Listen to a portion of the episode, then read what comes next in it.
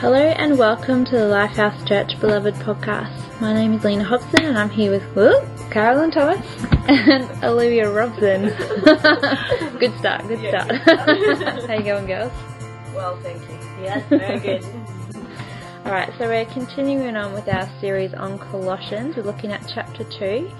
Um, last week we spoke about being rooted and built up in Christ Jesus, and we talked about how we need to be just like plants, we need to put those strong, deep roots down, um, and we do this by being in the Word, and we need to be built up on a strong foundation of Christ Jesus, so having walls and bricks based on the Word and not human emotion or anything like that. So our foundation is Christ, and we continue on in Him based on the Word. Alright, so let's just jump in, girls. We're going to start on verse 6 to 7, and I'll just read it out for you. So then, just as you received Christ Jesus as Lord, continue to live your lives in Him, rooted and built up in Him, strengthened in the faith as you were taught, and overflowing with thankfulness. Right, so Paul talks about being rooted and built up in the faith. The result of that is being strengthened in the faith and overflowing with thankfulness. So, what does this look like, girls? Well, as you said there, the main result, if we're rooted and built in Christ, then that's going to strengthen our faith. And, you know, our faith is that we believe Jesus Christ is Lord. And so, if we're strengthened in our faith, we're not going to be swayed by false doctrine and teaching because we know who we've believed. And so, we're standing firm and we're strengthened in what we believe. And what this would look like as well is um, these scriptures tell us what it would look like Ephesians 4:14. Then we will no longer be infants tossed back and forth by the waves and blown here and there by every wind of teaching and by the cunning and craftiness of people and their deceitful scheming. So we're not going to be tossed back and forth. We're going to be firm, strengthened in that. 2 Timothy 1:12. That is why I'm suffering as I am, yet this is no cause for shame because I know whom I have believed and am convinced that he is able to guard what I have entrusted to him until that day. So that for me is what being strengthened in your face look uh, in your face in your faith, sorry, looks like. You just know exactly whom you believed, and so you're not going to be swayed or tossed, you know, to and fro by any teaching and anything that comes your way. And as you said, Lena, if you're in the Word as well, that is your guard as well against false teaching and things that might come your way. You always check it out against the Word. And then the second um, result that we saw is that overflowing with thankfulness. And to me, that is what should be a distinguishing feature of a life that's in Christ. You know, it's all about your attitude. And that should be the mark that distinguishes us that people are able to say, well, you know, how come all of this is going on and you're still so thankful and you've got such a good attitude? Um, and it's what comes out of our mouth, isn't it? It shows the state of our hearts. And so um, we have to look at that. Is it thankful? Is it positive? Or is it neg- negative and critical? And um, you know, if we look at what's coming out of our mouths and, and and we see that maybe in some areas it might be negative and critical, then we need to maybe look and see if we've got some roots in places that they shouldn't be.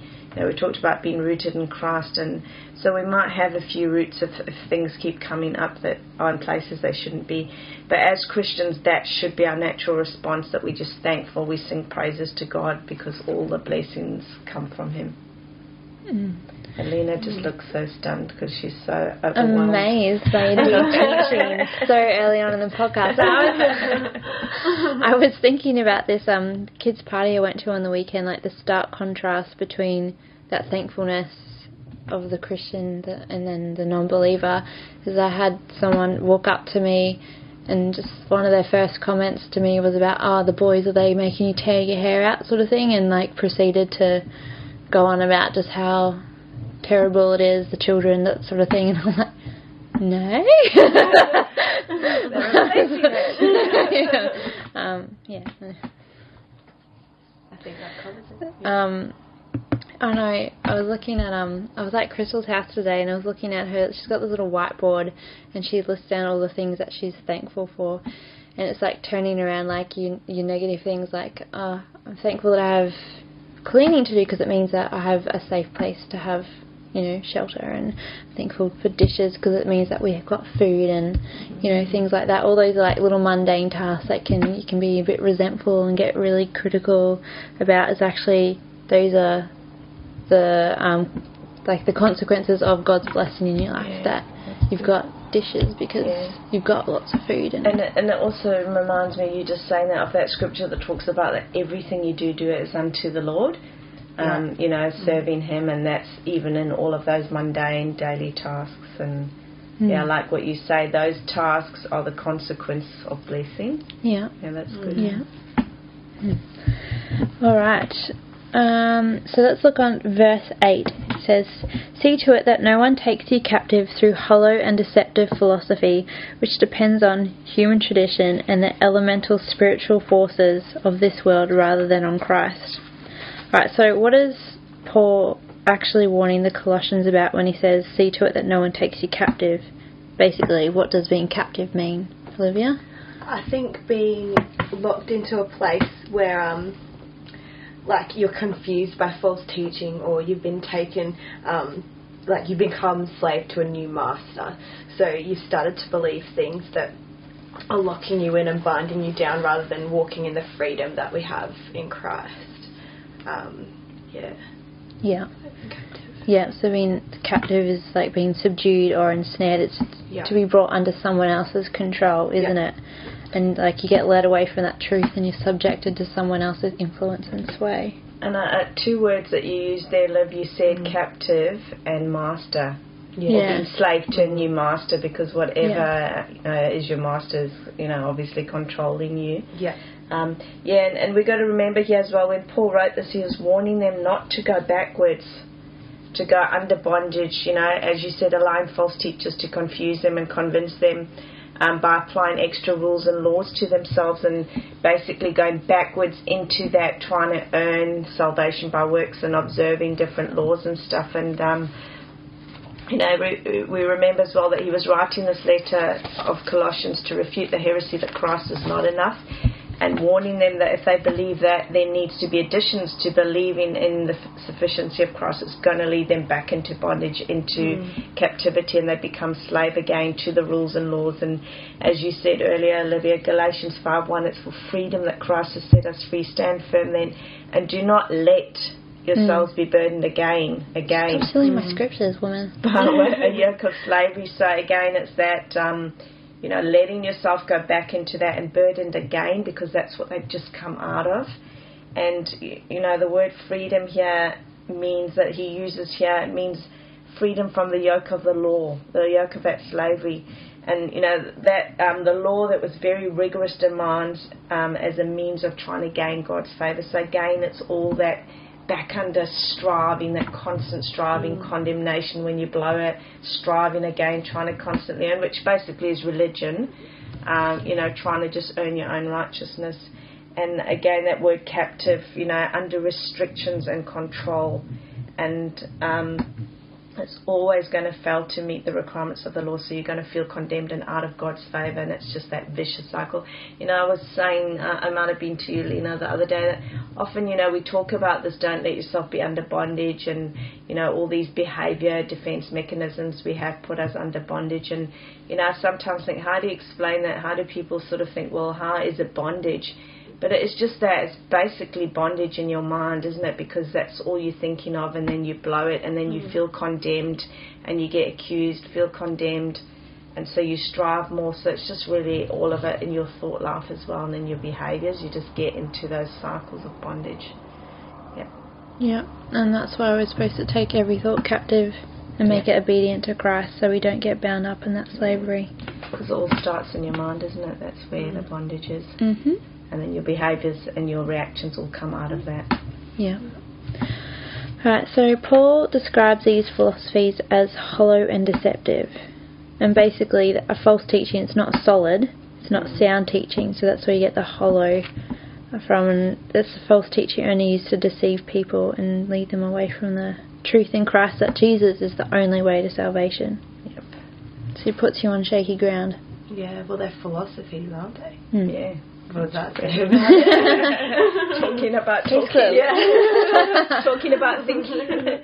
yeah, because the question there, why does Paul describe them? And I just wrote because they are hollow and deceptive. And what you just said there, Liv hit the nail on the head. Human philosophy is empty compared to the complete adequacy of Jesus Christ. Because what are you doing sitting around talking about thinking and talking? Yeah. And um, you know, just looked at a definition of philosophy: the study of the fundamental nature of knowledge, reality, and existence.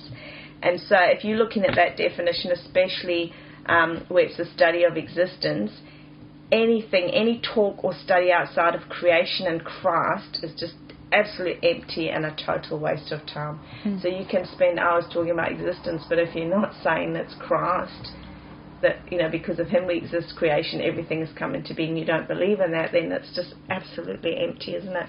Um, and philosophy is from the Greek word for the love of wisdom, and, and so it's a study based on so-called logical reasoning.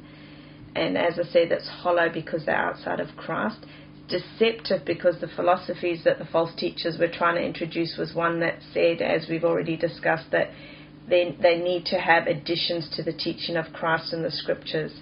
And so the deception there comes in. He's saying they're deceptive because it is actually telling them that Christ's sacrifice wasn't sufficient and we, we need to add to it. And so by following rules and stuff, you could in some way earn your salvation. So that's where the deception comes in. And they're prescribing Old Testament practices. Um, and that just undercuts the full sufficiency of Jesus' work on the cross, and that's why it's so dangerous and so deceptive. Yeah. Right, so Paul specifically talks about these deceptive philosophies depend on human tradition and the elemental spiritual forces of this world rather than on Christ. So, what does Paul mean with that? Liv, do you want to talk about human tradition? So I basically wrote down for this um, human tradition, like Carolyn was saying, looking at all the Old Testament laws, the the covenant, like the old covenant, so not taking into consideration Jesus Christ and the new covenant He made. And I think when I was looking at this, one thing occurred to me is that you know we're reading these words that Paul wrote, but at the time they probably didn't even have the fullness of the Bible that we have now. They were still like looking and discerning all this stuff, but they knew full well that Jesus had come and that this freedom had been given to them. But then they're like still struggling, like they're in this like hole between their old ways and like fighting for the new covenant. And so I think that like Paul was really saying we can't go back to this human tradition. We've just broken free from that. The old covenant, the new covenant is here. So, Yeah. yeah. Yeah, and hu- human tradition, I mean, that says it all. It starts with man Mm. and not God. Um, so, yeah, Paul was talking about those traditions of man, that teaching and ideals that have their origin only in man's thinking was just pure speculation. Um, and these were like very exclusive and only transmitted to like special few or the initiated. And we've got here Galatians 4, um, verses 3, 9, and 10. So we, while we were children, were held in bondage under the elementary principles of the world. But now that you've come to know God, or rather to be known by God, how is it that you turn back again to the weak and worthless elementary things to which you desire to be enslaved all over again? You observe days and months and seasons and years. And you know, there's three views about what was meant here by the elemental spiritual forces, and the one is, as we've discussed, according to human tradition, so referring to things that um, are originating with man. And Paul was warning them, and well, in Galatians he warned them there that they were in danger of returning to their pagan idolatry. And it's that word again, stoicheia, which is the elemental word, the Greek word for that. And um, a lot of scholars agree as well that Paul was referring to the satanic demons which have originated the false teachings which he's trying to refute because remember, demons will always be behind these false teachings. And then one of the, um, the third meaning it can be relating to the spirits and stars, so spirits and also stars and planets, so the whole astrology and zodiac. And if you listen to Deuteronomy 4:19, and it's under the subtitle of idolatry forbidden, we have here, and when you look up to the sky and see the star, sorry, and when you look up to the sky and see the sun, the moon, and the stars, all the heavenly array, do not be enticed into bowing down to them and worshipping things the Lord your God has apportioned to all the nations under heaven. So, yeah. Yeah. It's a bit conceited, isn't it, to think that man's life and destiny were Determined by determined by the stars or created things. Well, that's the hmm. thing. Doesn't that require more faith? That's always gets me, you know. Yeah. That I want to say to someone, let me shake your hand because if you believe all this came from just an explosion, whatever, you've got more faith than I have to believe in a creator. Yeah. Alright, in verse 9, Paul says, For in Christ all the fullness of the deity lives in bodily form. Alright, so here again, Paul was directly refuting the Gnostics who were trying to introduce their false teaching in the church. So they wanted to take away from who Jesus is, and they were denying his deity and his being fully human. So they were separating the physical from the spiritual, and they believe that all matter is evil, so they don't believe that he had a real body. And that, of course, contradicts who the real Jesus is. Um, they claim that he could have been nothing more than a spiritual phantom in a bodily form. So, how dangerous is this teaching? I think they said as well he didn't leave footprints when he walked. well, obviously it's totally dangerous, isn't it? We've talked about this at length before. Um, so deceptive because we have to make sure that we are worshipping and serving the Jesus of the Bible, and the Jesus of the Bible is God and man. And to take away his deity, you know, then he's, he's not our sacrifice. Yeah. Yes. Sorry. Alright, yeah. And like you look at Adam, like death came through a man, Mm. Adam. And our salvation therefore had to come through a, a man to Yeah, take the place. Christ, yeah. Yeah, and um, I was thinking too, well, Bible talks about the law requires everything to be cleansed with blood. So without that shedding of blood, there isn't any forgiveness. So without having a physical body, that his blood couldn't have been shed, and that so we couldn't have been cleansed because Jesus wouldn't have shed his Mm. blood. So we couldn't have been forgiven of our sins. That's right, and he was um, fully human. And as you say, like, and he was without sin though, and that's why we, you know, he's able to be our sa- sacrifice. Yeah. Okay. Oh, and that's Romans 8. That's what I was referring to. So you can read that. Okay, let's listen to verse 10. And in Christ you've been brought to fullness. He is the head over every power and authority. So what does that phrase mean for us? And in Christ you've been brought to fullness. Let you two talk since I always get accused of like stealing all the scriptures.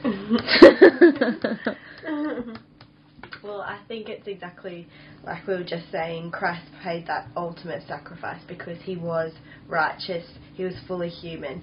So that we've been brought to fullness in Christ. That the sacrifice was like was complete and we have been made new. Um, yeah, we can if we are under Him, we serve no one or nothing else. We are free in Christ to serve Him alone. Yeah.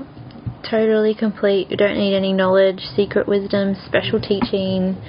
You know, there's no special practices for us to follow, works that we need to complete. Just our salvation is in Christ alone. Yeah. And done. Yeah. That's it. and that's what you said, yeah, everything we need is in him, we're complete. And again, he's addressing the Gnostics, which are saying we need to add on. And our completeness in him includes putting off the flesh, which if we read further, you see in verse 11, resurrection from spiritual death, um, forgiveness, deliverance from the requirements of the law, and deliverance from the demonic, from all the evil spirits. So everything we need, as you said, it's all there. He is our sufficiency. yeah. Alright, so he's the head over every power and authority. So Christ is the head and Lord over all, over every part of the universe, including angels. So he's the only authority, the only one we need. We don't need any special aid beyond Jesus. So we can put our full trust in Christ. He is enough, and He alone is all we need. Yep.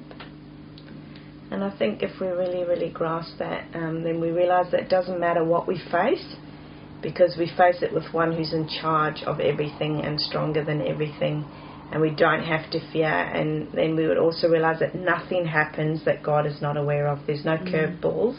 What might feel like a curveball for us or a circumstance, He's aware of everything, because as you said, Lena, He's head over everything as well, and yeah.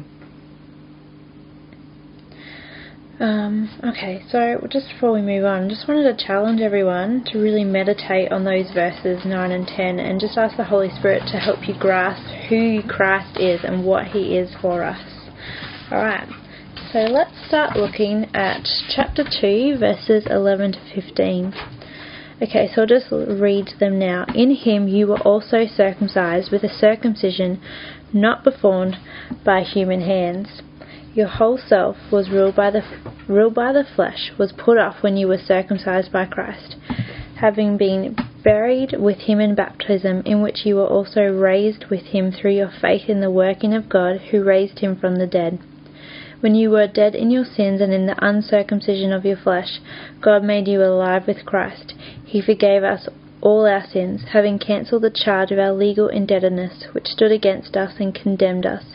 He has taken it away, nailing it to the cross, and having disarmed the powers and authorities, he made a public spectacle of them, triumphing over them by the cross. Right, so let's just start at verse 11. In him you were also circumcised with a circumcision not performed by human hands. Your whole self was ruled, your whole self ruled by the flesh was put off when you were circumcised by Christ. So let's talk about that. Well, um, I first had that circumcision for the Jews was a physical symbol, whereas circumcision performed by Christ is that um, of our hearts. So it's um, cutting off the old man, the sinful nature, who we um, used to be without Christ, and then um, like restoring His godly image in us by that, yeah, circumcision of our heart rather than a physical symbol. Yeah. So it was that Jewish practice that demonstrated they were separate from the rest of the world. That's what identified them as God's people. And that now that circumcision of the heart is what identifies us as God's people. Yeah, and so it's that, as you said, Liv, it's that inward, it's the inward surrendering of your heart to God, mm. um, inward dedication to God. And as you said as well, it means that circumcision of the heart means you're cutting from your life everything which is against the will of God. Um, I love um, Barclay's paraphrases what Paul says. It says like this You demand circumcision, but you must remember that circumcision does not mean simply the removal of the foreskin from a man's body. It means the putting off of that whole part of his human nature which sets him at variance with God. Any priest can circumcise a man's foreskin, only Christ can bring about that spiritual circumcision, which means cutting away from a man's life everything which keeps him from being God's obedient child. Amen. Yeah, I like that. All right, verse 12. Having, oh, sorry, I've oh, got sorry. more to say that. I, I thought we were I apologise. No, go on. right. um, I just want to read here as well that um, Paul says in, in Galatians, he says, It is for freedom that Christ has set us free. Stand firm then and do not let yourselves be burdened again by a yoke of slavery. Mark my words, I, Paul, tell you that if you let yourselves be circumcised, Christ will be of no value to you at all. I reckon that statement would have driven the Pharisees wild. Mm. Again, I declare to every man who lets himself be circumcised that he is obligated to obey the whole law. You who are trying to be justified by the law have been alienated from Christ. You have fallen away from grace. For through the Spirit we eagerly await by faith the righteousness for which we hope. For in Christ Jesus neither circumcision nor uncircumcision has any value. Uh, I reckon that would have just really, they would have hated that comment. And so, sorry, yep. And so I reckon that would have just driven them wild. Um, you know, Paul's really very straightforward, saying, yeah, again, it's attacking that whole thing of that you need to do you know, outward things. You need to do additional things. Um, you know. Christ is not enough, and so He's really, and we are really out. You're just thinking we can really thank Him, hey, for taking a stand and for really yeah. fighting against that. And, and we have the same responsibility to not allow these false teachings and errors to come into the church because if they hadn't stood against that and they got persecuted, as we know he did as well for standing against that, but we've got a duty to really, you know, be watchmen as well and make sure this kind of stuff's not creeping into the church. Yeah, it's kind of easy for us to sit back and read the Bible and go, well, that's all, those attacks are all for that time. Yep. But we've got our own responsibility. Yeah. And it always comes, it's just in a different yeah. form, but it's the same thing. Mm. did you want to say anything? Yeah, no, no, just thinking what you're saying as well, you know, we've got responsibility um, to God and to make sure the Word is the standard. And I can remember that when we'd first started our Life House, you know, and I was talking about the Word, we would preach the Word, and, and one of the people that we had put into a position um, then had said, um, yeah, but you know, we've got to like take a middle ground, don't get too like heavy on it and just thinking, nah, you don't know. The word is the word, and that we've got to um, fight. We've had lots of um, over the years, lots of, you know, you might not always see it as a fight for that, but we've had a lot of um, fighting to that we've had to do, and it's actually, if you boil it all down, it's a fight to be keeping the word of God as our standard. Yeah. And often it's disguised and it doesn't look like that but if you took every situation and analysed it, it's been an attack on that, trying to get us to drop the standard. Mm. So, we'll do, you know, yep. Mm. Giving Lena something All right, verse verse twelve. Having been buried with him in baptism, in which you were also raised with him through your faith in the working of God who raised him from the dead. Okay, so what does baptism signify? Go, girl. um, so just like it says, you've been buried with him and um, also raised with him through your faith. So baptism is like that. Um, when we we publicly show that we are being buried with Christ and we rise again, it's like we go under the water and then we come out. But I also think it really shows the fact that when we go down and we're buried, that's showing like Christ's death. So that's where we come to repentance. But then when we rise again, it's only through faith in Him. Yeah, we. Yeah, that's really good. And like each act, each part is significant. Yeah. Um, it holds a significance because it, you know, there's that death of our old life and the birth of our new life in Christ. Um, you know, it's as if we're being raised with with Christ again, and we're saying we get it's a choice. We're choosing to die to sin and live in righteousness, Yeah. controlled by the Holy Spirit. And it actually it's a conscious decision on your behalf to put away that old sinful life. Um, and that's why I don't believe that an infant could be baptized. Yeah. Hmm. Maybe a child if they really Clued up. clued up, maybe a child if they and they really understood. But you know, it's what you're saying, Liv. It's there's repentance and mm-hmm. faith. You know, you mm-hmm. have to have that clear conscience before God and Yeah. be choosing to be a disciple of Christ. Mm-hmm. Yeah. So there's several choices that you need to make.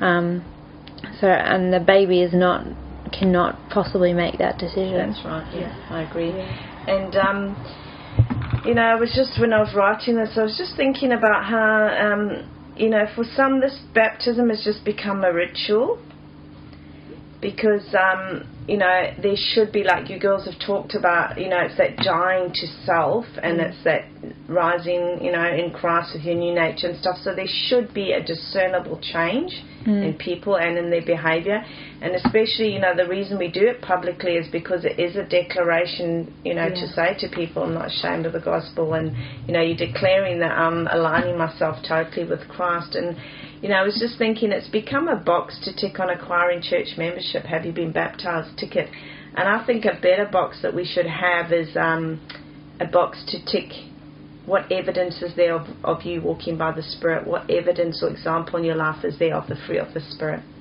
Because I know lots of people that have been baptized, and so that's one of the questions on the membership form of you know some of the churches, and they can tick it and give the date and whatever. But there's no probing, no questioning of evidence of fruit of the Spirit and walking by the mm-hmm. Spirit. And to me, that would be a better thing because baptism, as I said, you saying, I identify the death of Christ, I die to myself, and there should be then evidence in a changed, Yeah. you know, behaviour and walking in nature. And as you said, Lena, about the infant baptism, and in the New Testament we see clearly it's adult baptism, and as you said, it has to do with the fact that you're choosing to identify by acknowledging that you're a sinner, choosing to show your repentance by dying to self, so all those elements that you talked about. And you need to be of an age where you can understand that and you make that choice. And you Paul also talks there about you know as you've been instructed, um, having been oh, somewhere he's got that I don't know, it might be further on, but instructed. And so you've been taught, they've been taught and taken through the process to make sure they know exactly what they're doing and what they are declaring by that baptism. And I guess the total immersion is symbolic, isn't it, of going into the grave and then, you know, mm. as the waters close, it's as if you've died and then you rise up again. And yes, a part of you has died. Um, and that symbolism of baptism can only become a reality for you if you believe in the life, death, and resurrection of Christ. And that goes back to, again, age of understanding of actually understanding what all of that means and you know that it's God's working in you and He's raised Jesus and so He can do the same for you.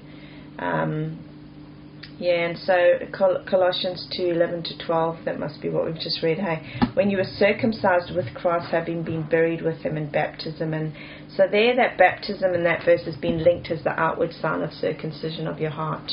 Yeah. It says you've been circumcised mm. with Christ, having been buried so for us, that's the evidence of the circumcision of the, well, it's the outward, sorry, sign of the circumcision, like the ceremony showing the world that you've undergone heart circumcision. Yeah. And that's why I say there should be change afterwards. Mm. Yeah. Otherwise, it's just become another ritual, hasn't it? Just mm. something you do to tick a box. Yeah, and it has it holds significance because I can't remember where it was. The Derek Prince book I was reading about it today mentioned this story, but um, like I think it was Paul went and spoke to a church and they'd undergone John's baptism, and that's it. And Paul's like, okay, we've got to take you through all this teaching, and then you need to be rebaptized because it, it is something significant about, you know, what you're saying. There's that repentance and faith. There's something significant about it. It's not just a pure form and something to tick on the box as part of. this is my evidence. Like it's yeah. actually a, a, a spiritual thing. And, and let's look at um, Romans 6 1 to 7. What shall we say then? Shall we go on sinning so that grace may increase? By no means. We are those who have died to sin. How can we live in it any longer? Or don't you know that all of us who were baptized into Christ Jesus were baptized into his death?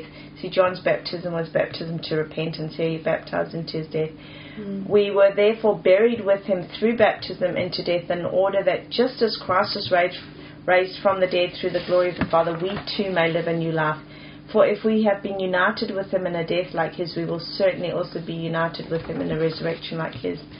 For we know that our old self was crucified with him, so that the body ruled by sin might be done away with, that we should no longer be slaves to sin, because anyone who has died has been set free from sin. So it's really significant, isn't it, that, that baptism um, yeah, we've been united in death, we'll be united in resurrection. So it's really important. And that as well, he's saying there as well, it said that evidence needs to be changed because you're dying to sin and to self. And if you still come out of the waters and you carry on as you have in your old carnal way, then what's that? Mm. Yeah. When I got baptized, my Oma was like really explicit. She just kept saying to me, "It's no longer you, but Christ in you." Yeah. So it's everything you're doing. It's like you're saying there'll be that fruit because it's Christ in you. Yeah. It's not you anymore. Everything you're doing is like with Him in His power. Yeah. Mm. Alright, we're um, going to wrap up there. I just want to just go back and recap, just reiterate that our salvation is in Christ alone and in Him we're complete and perfect. So we can fully put our trust in Christ and He is enough. He's alone all that we need. We don't need to strive and try and fulfill any sort of special practices. It's in, in Christ alone. We are we have fullness in Him. Alright, so we just really encourage everyone to get into the Word for yourselves, um, read alongside us, do word studies, um, just start pulling it apart yourself and just applying it to your life. That's um, how you are going to grow and mature in your walk with Christ. Um, okay, and oh, if you want to get in contact with us, you can jump onto our website www.life-house.net. Alright, we'll see you next podcast.